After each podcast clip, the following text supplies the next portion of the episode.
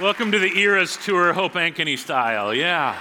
Hey, everybody, welcome to Hope. My name is Scott Rains. I'm one of the pastors here. Uh, it's so great to be worshiping with you today. If you are new to Hope, a great big welcome to you.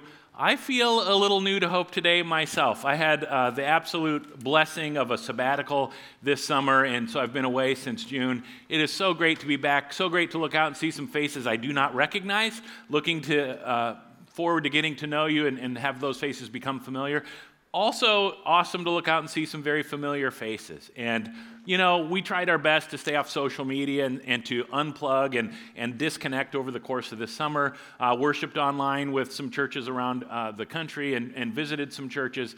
But it's great to be back at our family's church home. We've been here for almost 17 years. And over the course of those years, I have found a God who loves me enough to give me grace. And I've discovered that grace is a whole lot bigger and a whole lot better than I ever imagined it could be. Grace is the power of God to save us from our sins. This is what Paul is writing about in our Bible reading for today. We'll put it up on the screen. Let's read this out loud together. Read it with me. This is a trustworthy saying, and everyone should accept it. Christ Jesus came into the world to save sinners, and I am the worst of them all. Uh, the message series is letters penned by Paul. So remember, there was a time in church history where every church was brand new.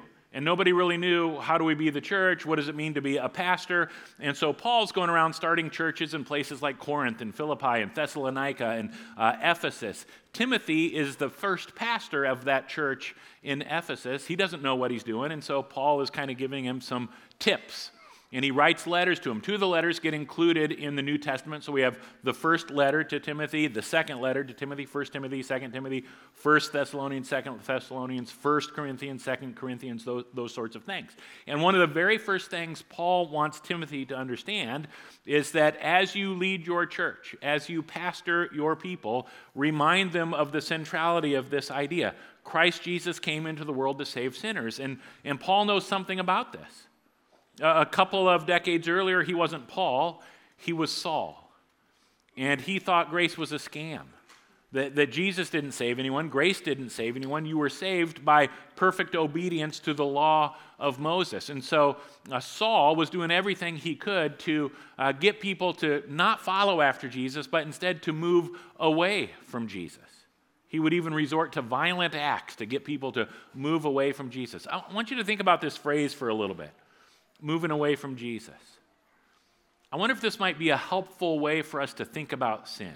Uh, too often we reduce sin and we talk about sin as if it's only uh, behaviors. When we reduce sin to behaviors, we end up reducing faith to behaviors as well. And faith is a whole lot more than behavior. It's a relationship with God through Jesus Christ.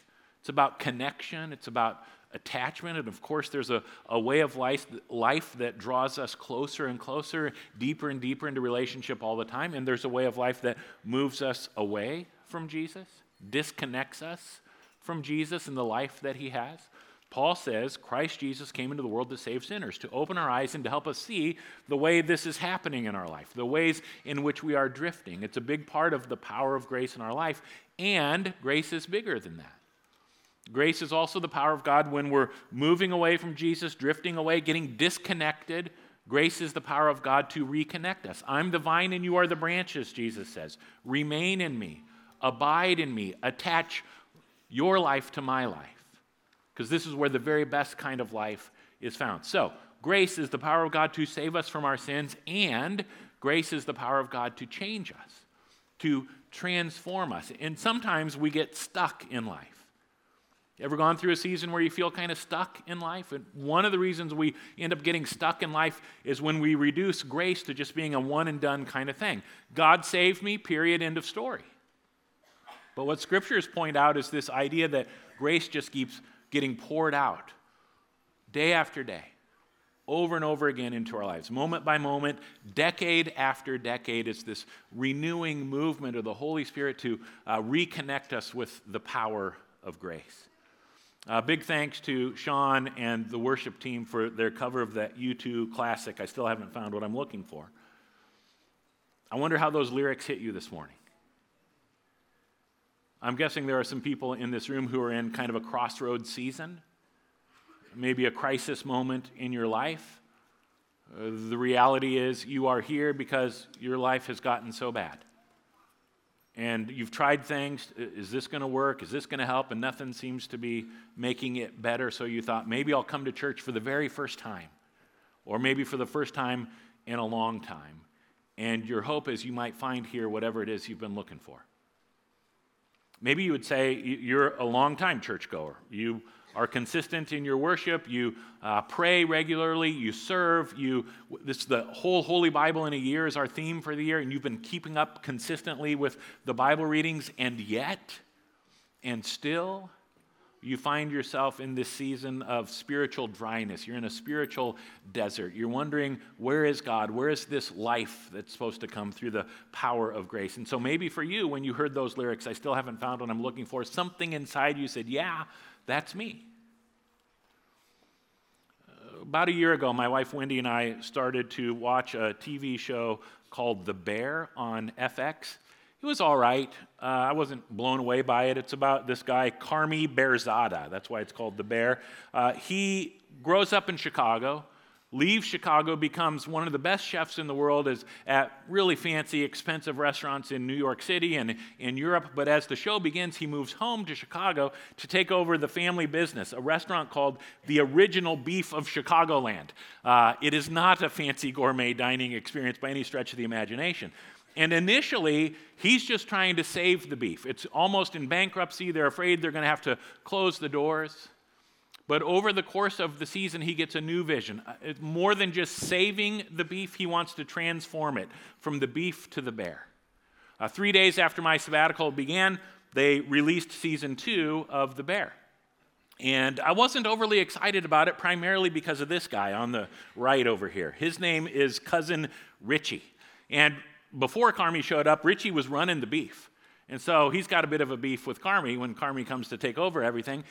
Richie is one of my least favorite television characters of all time. He just is like fingernails on a chalkboard to me. He's loud, he is obnoxious, he talks like he knows everything when he really doesn't know very much at all. He swears as if it's like as natural as breathing to him. Hats off to our production team. Scott and uh, Alex did a great job editing these clips so we could, you know, make them suitable for worship. It's not a family-friendly TV show, but it's a beautiful the second season is some of my favorite television ever. Yeah, okay. Um, it, it, anyway, I don't keep going, keep going. Um, in the first season, I said to Wendy one time, I want them to write him off the show. He, he is just so annoying to me. He's ruining it for me. So I reluctantly sit down with her to start season two, and just a couple minutes into it, I'm like, ah, maybe season two is going to be a little different. Take a look.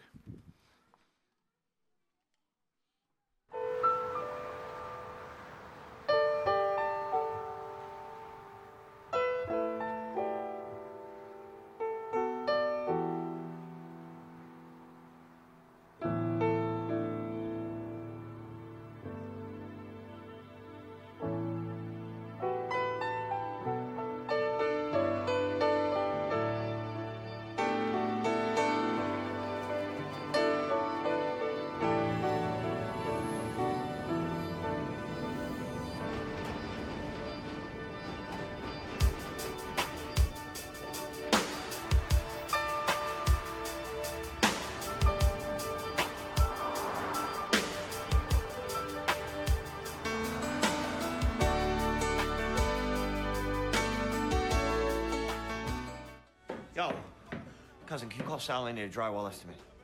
13. 13 what, boy? That'll be his drywall estimate. Oh. Okay. Yo, you ever think about purpose? I love you, but I do not have time for this, all right?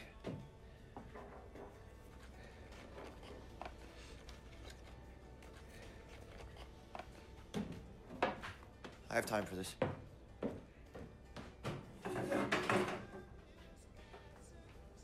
Purpose. What's my purpose, homie? Your shirt says original birth. It's a printing mistake. collector's item. Yo, um, I'm trying really hard to be on board. I'm reading a lot. I'm trying to learn about who am I to my history. So in one of these books, there's this dude who's got no skills, no personality, nothing. All he does is watches trains, Watches trains do what? watches them be trains. And he's got this group of friends that he's had since he's a little kid. You know, and they're outgrowing him. Like, one's like a sick athlete, one's a genius, this other one's nasty on the keys. Then, and one day, out of the blue, boom. Told you it was the Eras tour. We started with U2. We got Bruce Hornsby in the range. We're going to get to Taylor Swift by the end. Um, his friends are outgrowing him, and then one day, boom, they, they leave him. They stop being his friend. The, first thing I noticed as I was watching episode one of, of season two, they didn't call it season two, did they? They called it The Bear Part Two. And it occurs to me that's what Christianity, that's what following Jesus is all about. Moving from part one of our lives to part two of our lives. Think about Paul. Uh, Paul has this amazing uh, conversion experience on the Damascus Road. It moves him from part one of his life to part two of his life as he experiences the power of God's grace in his life to save him and then to transform him. And he's writing about it in this first letter to Timothy. Remember, Christ Jesus came into the world to save sinners. And then he keeps going in verse 16 But God had mercy on me so that Christ Jesus could use me as a prime example of his great patience with even the worst sinners. Then others will realize that they too can believe in him and receive eternal life. Part one of Saul's life, he gets saved. Part two, he gets a name change from Saul to Paul. Part two, he gets a new calling. Instead of rounding up Christians and arresting them and trying to get them to move away from Jesus, now his calling is to tell people about everything that God has done for him, the mercy that he has received from God. At the beginning of part two of The Bear, they're setting up a similar kind of transformational storyline. You see the bear sign coming down, uh, the beef sign coming down, and it's going to change the name of the restaurant from the beef to the bear. They're going to transform uh, the, the menu and they're going to remodel the interior of the restaurant. It's about the transformation of the restaurant, but the show is really about the transformation of the people, even the obnoxiously annoying cousin Richie. In the scene that we just watched, he is much more subdued than he ever was in season one. And he's being a little contemplative, reflective. He's growing in self awareness. And you start to see his big and loud and abrasive exterior is all about uh, something that's going on inside him, an inner fear that's dominating his life. If he wasn't such a potty mouth, I would have let that scene keep going, and he would have very vulnerably opened up his heart to Carmy to say, Hey, I'm afraid, just like this guy who's watching uh, trains, and then boom, one day everybody abandons him. I'm afraid that's going to happen to me. I'm trying to get on board with all the changes. I'm, I'm reading more, but I'm just afraid you're going to realize I don't have what it takes. I don't have the skills to be a part of this fancy restaurant that you're, that you're trying to do, and you're just going to drop me. Something about Carmy reminds me or feels a little familiar uh, when I compare it to a character that we encounter in the Gospels. If you have your Bibles, open up Mark chapter 5. I'll start reading in verse 1. Jesus and his disciples arrived at the other side of the lake in the region of the Gerasenes. When Jesus climbed out of the boat, a man possessed by an evil spirit came out from a cemetery to meet him. The man lived among the burial caves and could no longer be restrained even with a chain. Whenever he was put into chains and shackles, as he often was, he snapped the chains from his wrists and smashed the shackles. No one was strong enough to subdue him. Day and night, he wandered among the burial caves and in the hills, howling and cutting himself with sharp stones. Uh, I'm not saying Cousin Richie is possessed by evil spirits. I am saying his fear is being lived out by this guy in Mark chapter 5. This guy is alone. This guy has been abandoned. Nobody wants to be close to this guy. But the power of grace is about to show up and move him from part one of his life to part two of his life. You keep reading through Mark chapter 5, and it tells us the man runs to Jesus. And in verse 9, Jesus demands, What is your name? And he replied, My name is Legion because there are many of us inside this man. In other words, this man's name, his identity, he is defined by something that's going on inside him. Same thing is true for Cousin Richie and the bear. If, if he continues to grow in his uh, self awareness, if Jesus were to be in that basement having that conversation with him about purpose, and, and if Cousin Richie could be as open and honest and vulnerable as possible, if Jesus were to ask him, What is your name? Cousin Richie would have to respond, My name is fear.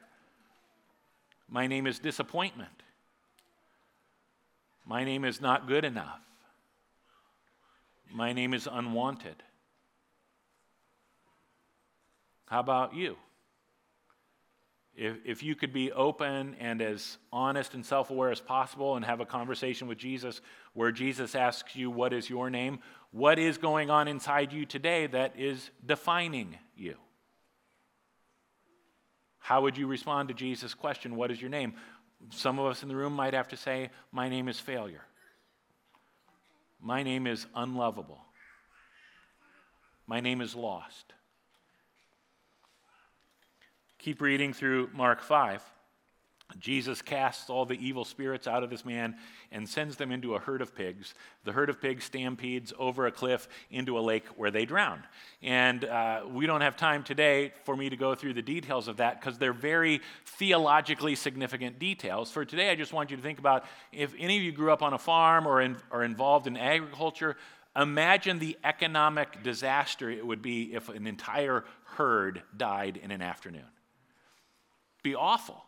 And if you knew Jesus is the one that did it, you would not be too happy with Jesus. And the people in that region are not happy with Jesus. You get to verse 17, Mark writes, The crowd began pleading with Jesus to go away and leave them alone. Sin is moving away from Jesus. Here's an entire region that wants to get as far away from Jesus as possible. They don't, they don't believe connection to Jesus, closeness to Jesus is a good thing. They need to be saved from that mindset.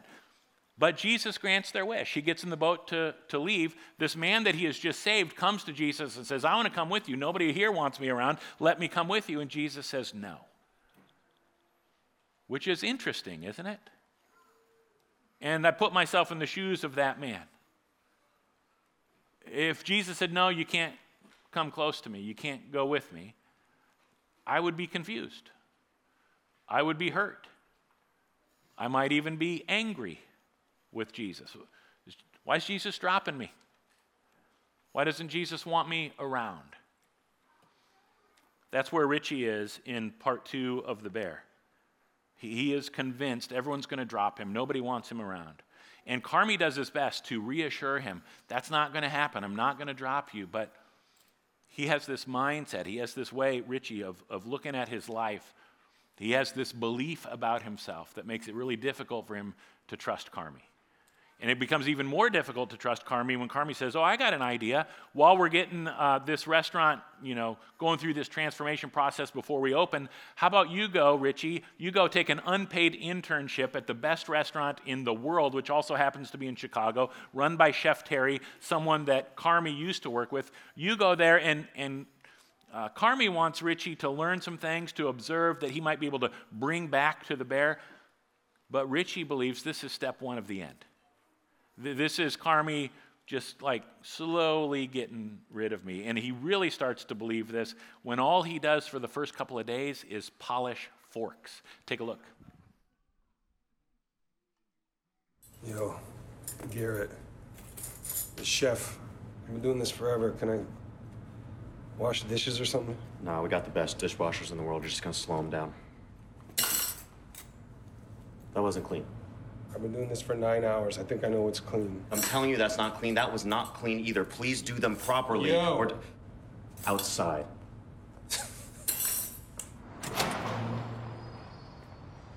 do you think this is below you or something? Man, I think I'm 45 years old polishing forks. No one is asking you to be here. I don't think anybody remembers your name. Nice try. You think I don't know how hard it is hiring people since COVID? We don't have that problem. You really drink this Kool-Aid, huh? Yeah, I do. Why? Because I love this, Richie. I love this so much, dude. Did you know that when this restaurant opened 12 years ago, it won the best restaurant in the world the same year? It's retained three stars because we have a waiting list that's long 5,000 people waiting at any given moment long. Do you see their faces when they walk in here? How stoked they are to see us and how stoked we have to be to serve them? It takes 200 people to keep this place in orbit, and at any given moment, one of those people that is waiting in line gets to eat here. They get to spend their time and their money here. I'm sorry, bro, but we need to have some forks without streaks in them. Every day here is the freaking Super Bowl. You don't have to drink the Kool Aid, Richie. I just need you to respect me. I need you to respect the staff, I need you to respect the diners, and I need you to respect yourself.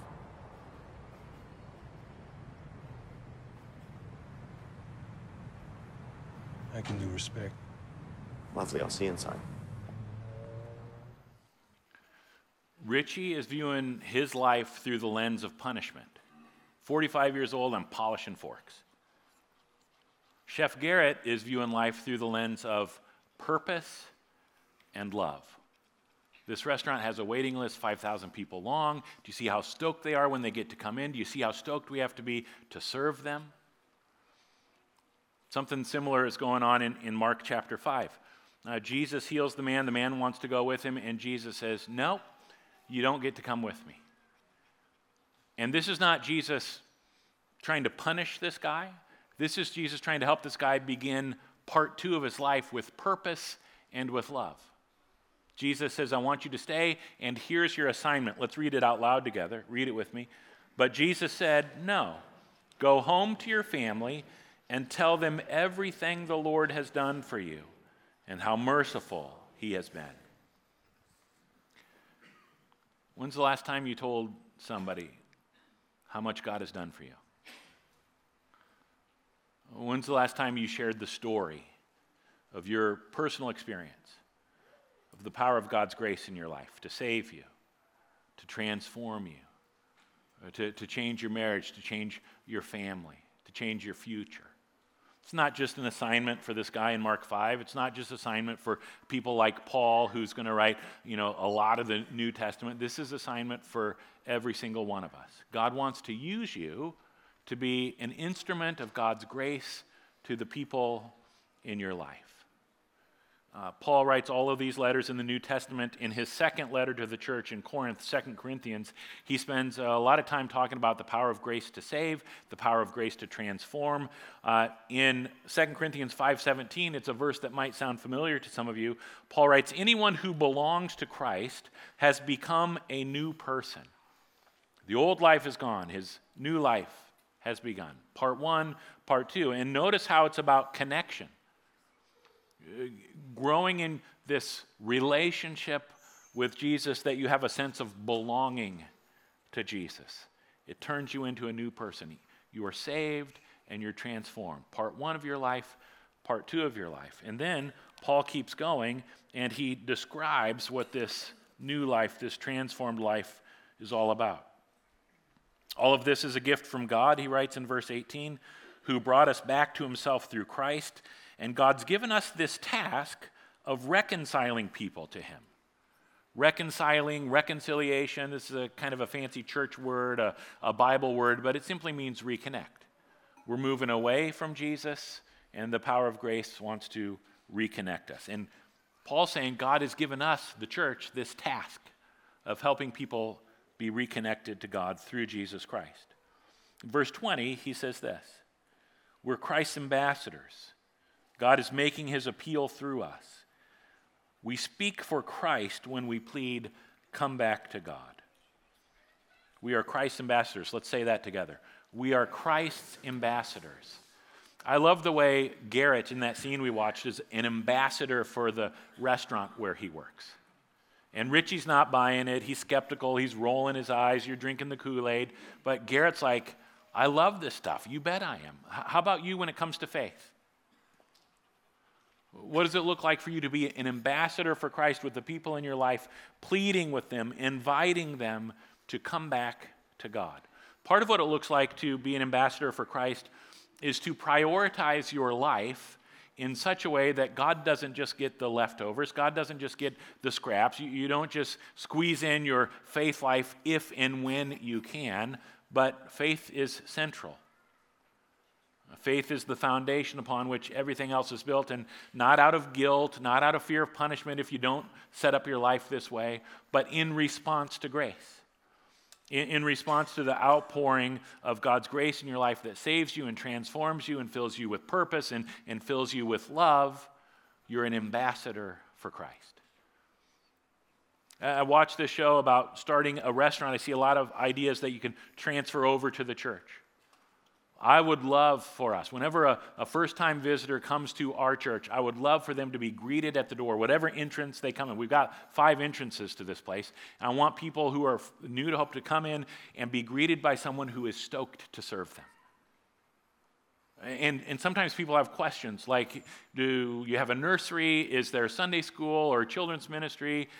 And sometimes people wonder, do I have to be a member before my kids can go to the nursery? So I want someone at the doors who can answer those questions for them and say, yes, you can send your kids to the nursery. You can take your kids down to Hope Kids. You can bring your kids with you into worship, whatever you want. There's, there's freedom here, but someone who can answer the questions for them, someone who will be an ambassador for Christ for them. We need that on the weekends. I preach to my staff all the time. People who come to church for the first time are making decisions about whether or not they're going to come back long before the sermon ever begins. You're ambassadors for Christ all weekend long, but also all week long on Tuesday, we had our staff meeting and we were kind of reconnecting as a staff. And I said, Can you just share some stories of what you've seen God up to over the course of the summer. And one of our staff members shared a story of a family that came to vacation Bible school. Their kids loved it. They were stoked to come back for worship the next weekend. They've been loving uh, Hope Kids. And this father was telling our staff member, We think we found the church we've been looking for here at Hope because you all are being ambassadors. I, I tried to stay away, but I did listen to Pastor Ashley's sermon on, at Taste of Hope uh, at the end of Vacation Bible School. And we, when she said there were 600 volunteers for Vacation Bible School, I was like, the church is doing just fine. The church is doing just fine. You're being ambassadors for Christ. Another way we see this happening, we do a lot of funerals around here. And, and one of the things I hear consistently from the families that we serve during the, those weeks of grief around funerals, they're so grateful for the way we have a lot of volunteers on the team around funerals, helping with uh, meals and helping you know people know where to go staff and volunteers who care so well for people during those times. It's one of the ways we're ambassadors for Christ. Grace is the power of God to save us, grace is the power of God to change us, to transform us. And this is one of the reasons why we're having this small group emphasis this year. We set a goal uh, between Rally Weekend, which is right now, and next summer at Vacation Bible School. We'd love to get 700 people uh, to take part in a small group here at Hope Ankeny. And Ashley talked about it in the announcements. If you were here, we're not asking you to sign up for a small group for the rest of your life. Uh, we're not even asking you to sign up for a small group for the year. Just a small group for seven months. Uh, seven months. Seven weeks. seven weeks. Just to be clear, seven weeks. In October and November, you'll be done by Thanksgiving, and then we'll have another round of small groups in, in the winter that, that you can join. And so it's pretty easy to sign up. But if you have questions, ask one of us. Uh, we would be happy to help you do that. It's all like digitized. It's fantastic. Some of you are already in a small group, some of you are looking to get in a small group. Here's uh, your opportunity. One of the reasons we're doing small groups is because our core value at Hopes is following Jesus is a growing experience. And we believe one of the best ways for us to grow is in Christian community. Uh, th- there's something about Christian community. Jesus models this for us. He's got his small group of 12, and they encourage each other, support each other, they pray for one another. Jesus teaches them gives them the opportunity to put into practice what, what they've been taught. They serve together. And so we're going to give you that opportunity. The other thing about Christian community, it functions as a mirror. When we're in community with others, when we're in a group, it's like the other people in that group, they function as mirrors to help us see things that we might not be able to see if we were not in community. I see that happening with Richie in this unpaid internship at this restaurant, people like Garrett, People like the other uh, staff members, the other chefs, they're holding up mirrors and he's starting to see things about himself. He's starting to see things about how the world works that he could not have seen if he wasn't part of that group. Take a look.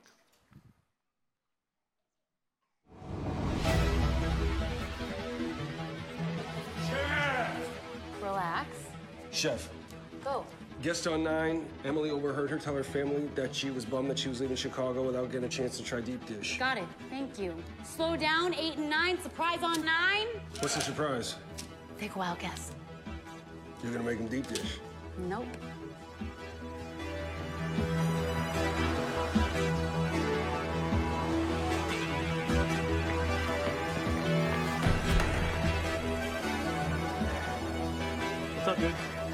Pick up for Richard. Corner. Corner. Behind. Behind, Oliver. Behind. Corner. Chef. Walk four, Wagyu to 21. P2 is no dairy. Pick up canapé for two. Behind these two canapé, go right into four more canapé. That's six, you're going on two by four. Faster, please. Fire six rabbit. Fire four hamachi, one is non-dairy. I'm looking for a back on 42. Flat round. 12, walking out. Three, going to 21. Pick up two hamachi, please. Basil gel. Hill Yes, chef. 31, 33, Yes, chef. go. Micro basil. Yes, chef. Pick up Wagyu, please.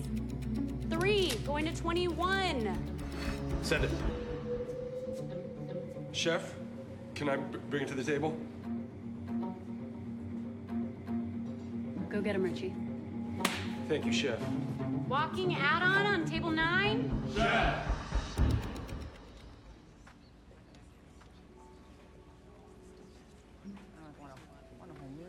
All right, look alive, team. Almost there, just another seven courses. I know you guys have probably waited a very long time to be here. Thank you. Uh, but I couldn't live with myself if I let this beautiful family leave Chicago without sampling one of my personal favorite dishes, Pequod's deep dish. No. Oh, you did not hear me say that. Manja, baby. I'm not a food critic, but I thought the pizza looked better in the box than after they. Ah, how about that? Where are you going for lunch? Um, Richie is starting to see what a life of purpose and love looks like, and, and it's beautiful the way that starts to impact his relationships. We- We see something similar happening in Mark chapter 5 and Mark chapter 6. Uh, Jesus tells this guy that he is healed, I need you to stay here, and I need you to be my ambassador and, and tell everybody what I've done for you. And then Jesus leaves.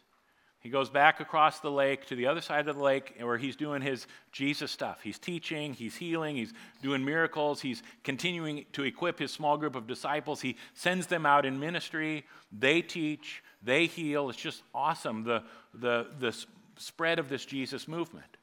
And then as we keep reading, we read about the death of John the Baptist. In chapter 6, we read about uh, the feeding of the 5,000. We read about Jesus walking on water. And at the end of Mark chapter 6, Jesus and his disciples end up back at this place where the pigs jumped off the cliff. And where everyone in Mark chapter 5 had been begging Jesus to go away, now in Mark chapter 6, there's something different happening. What's changed? I'll start reading in verse 53. After they crossed the lake, they landed at Gennesaret. They brought the boat to shore and climbed out. The people recognized Jesus at once, and they ran throughout the whole area, carrying sick people on mats to wherever they heard he was. Wherever Jesus went, in villages, cities, or the countryside, they brought the sick out to the marketplaces. They begged Jesus to let the sick touch at least the fringe of his robe, and all who touched him were healed. Instead of begging Jesus to get far away, now they're begging Jesus to come near. And the only real thing that changed was this guy told his story. He was an ambassador for Jesus. And it changed everything. The word that Mark uses here for healed is the Greek word sozo. It means to heal, to be made whole. It's also the word that Paul uses in 1 Timothy when Paul says Christ Jesus came to save sinners. He uses the word sozo.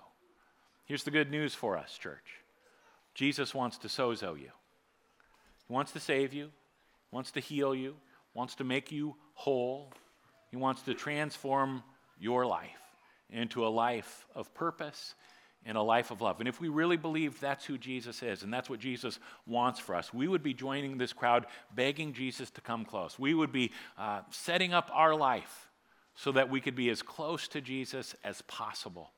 We would be doing what the guy in Mark 5 does, going and telling everyone the good news of the mercy and the grace that God has poured out into our lives. We'd be ambassadors for Christ. Of course, one of the things we need to be an ambassador for Christ, we need to believe that God believes in us. He's inviting us into this ministry of reconciliation. He's inviting the church to be God's hands and, and feet in, in this world. But some of us are like Richie, we're, we're not really sure we have what it takes. And so, part of what I want to encourage you with today is I just want to encourage you to say yes to whatever it is that God's inviting you to. Say yes to finding a group. Say yes to serving. Say yes to sharing your story. Say yes to inviting people. If you've got an empty seat next to you, you've got someone to invite next week to come back and take that seat. Say yes to God's invitation into this love story. God loves the world so much. God loves you so much. God wants to pour His grace into your life for you, but then ultimately through you. One more clip. Richie's time at this restaurant is coming to a close. He's still not quite sure what he believes. And he has this fascinating conversation with the head chef, Chef Terry. Take a look.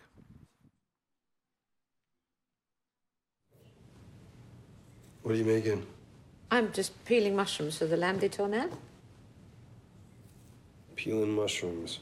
Yeah, it's just a nice little fun detail so when the diners see it, they know that someone spent a lot of time on their dish. Do you want to have a go? Right? Okay, so hold it like this. Mm-hmm. Knife 1300. Grab the end and just peel. Like that. Just go slowly. Yeah. 1300, huh?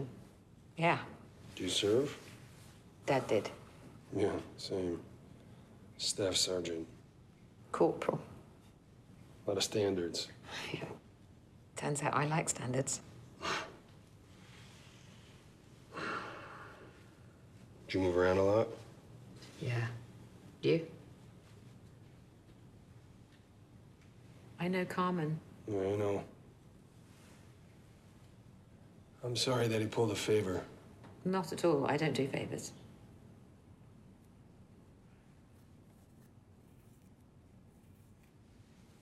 How's that? That's great. Can I do another one? Yes, please do.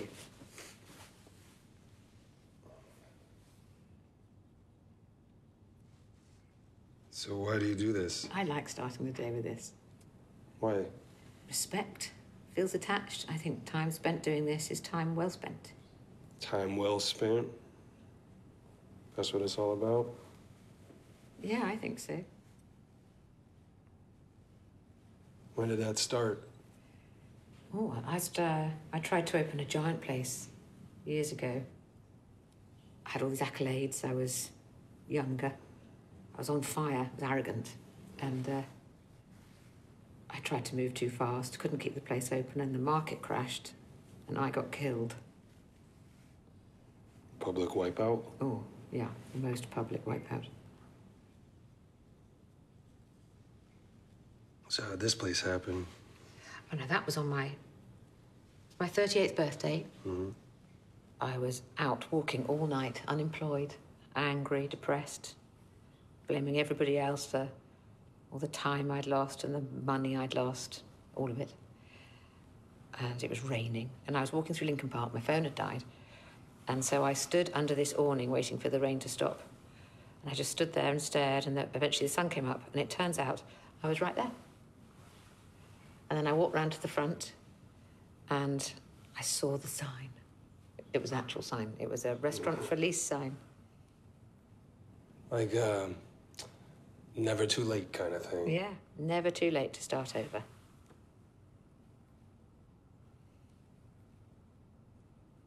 Chef, Yes, chef. Arno upstairs. Oh, thank you, chef. Don't be a stranger, Richie. Say hi to Carmen for me. Yeah, we'll do. Thank you. He believes in you, you know. What makes you say that? He told me. He said you're good with people. He's not wrong.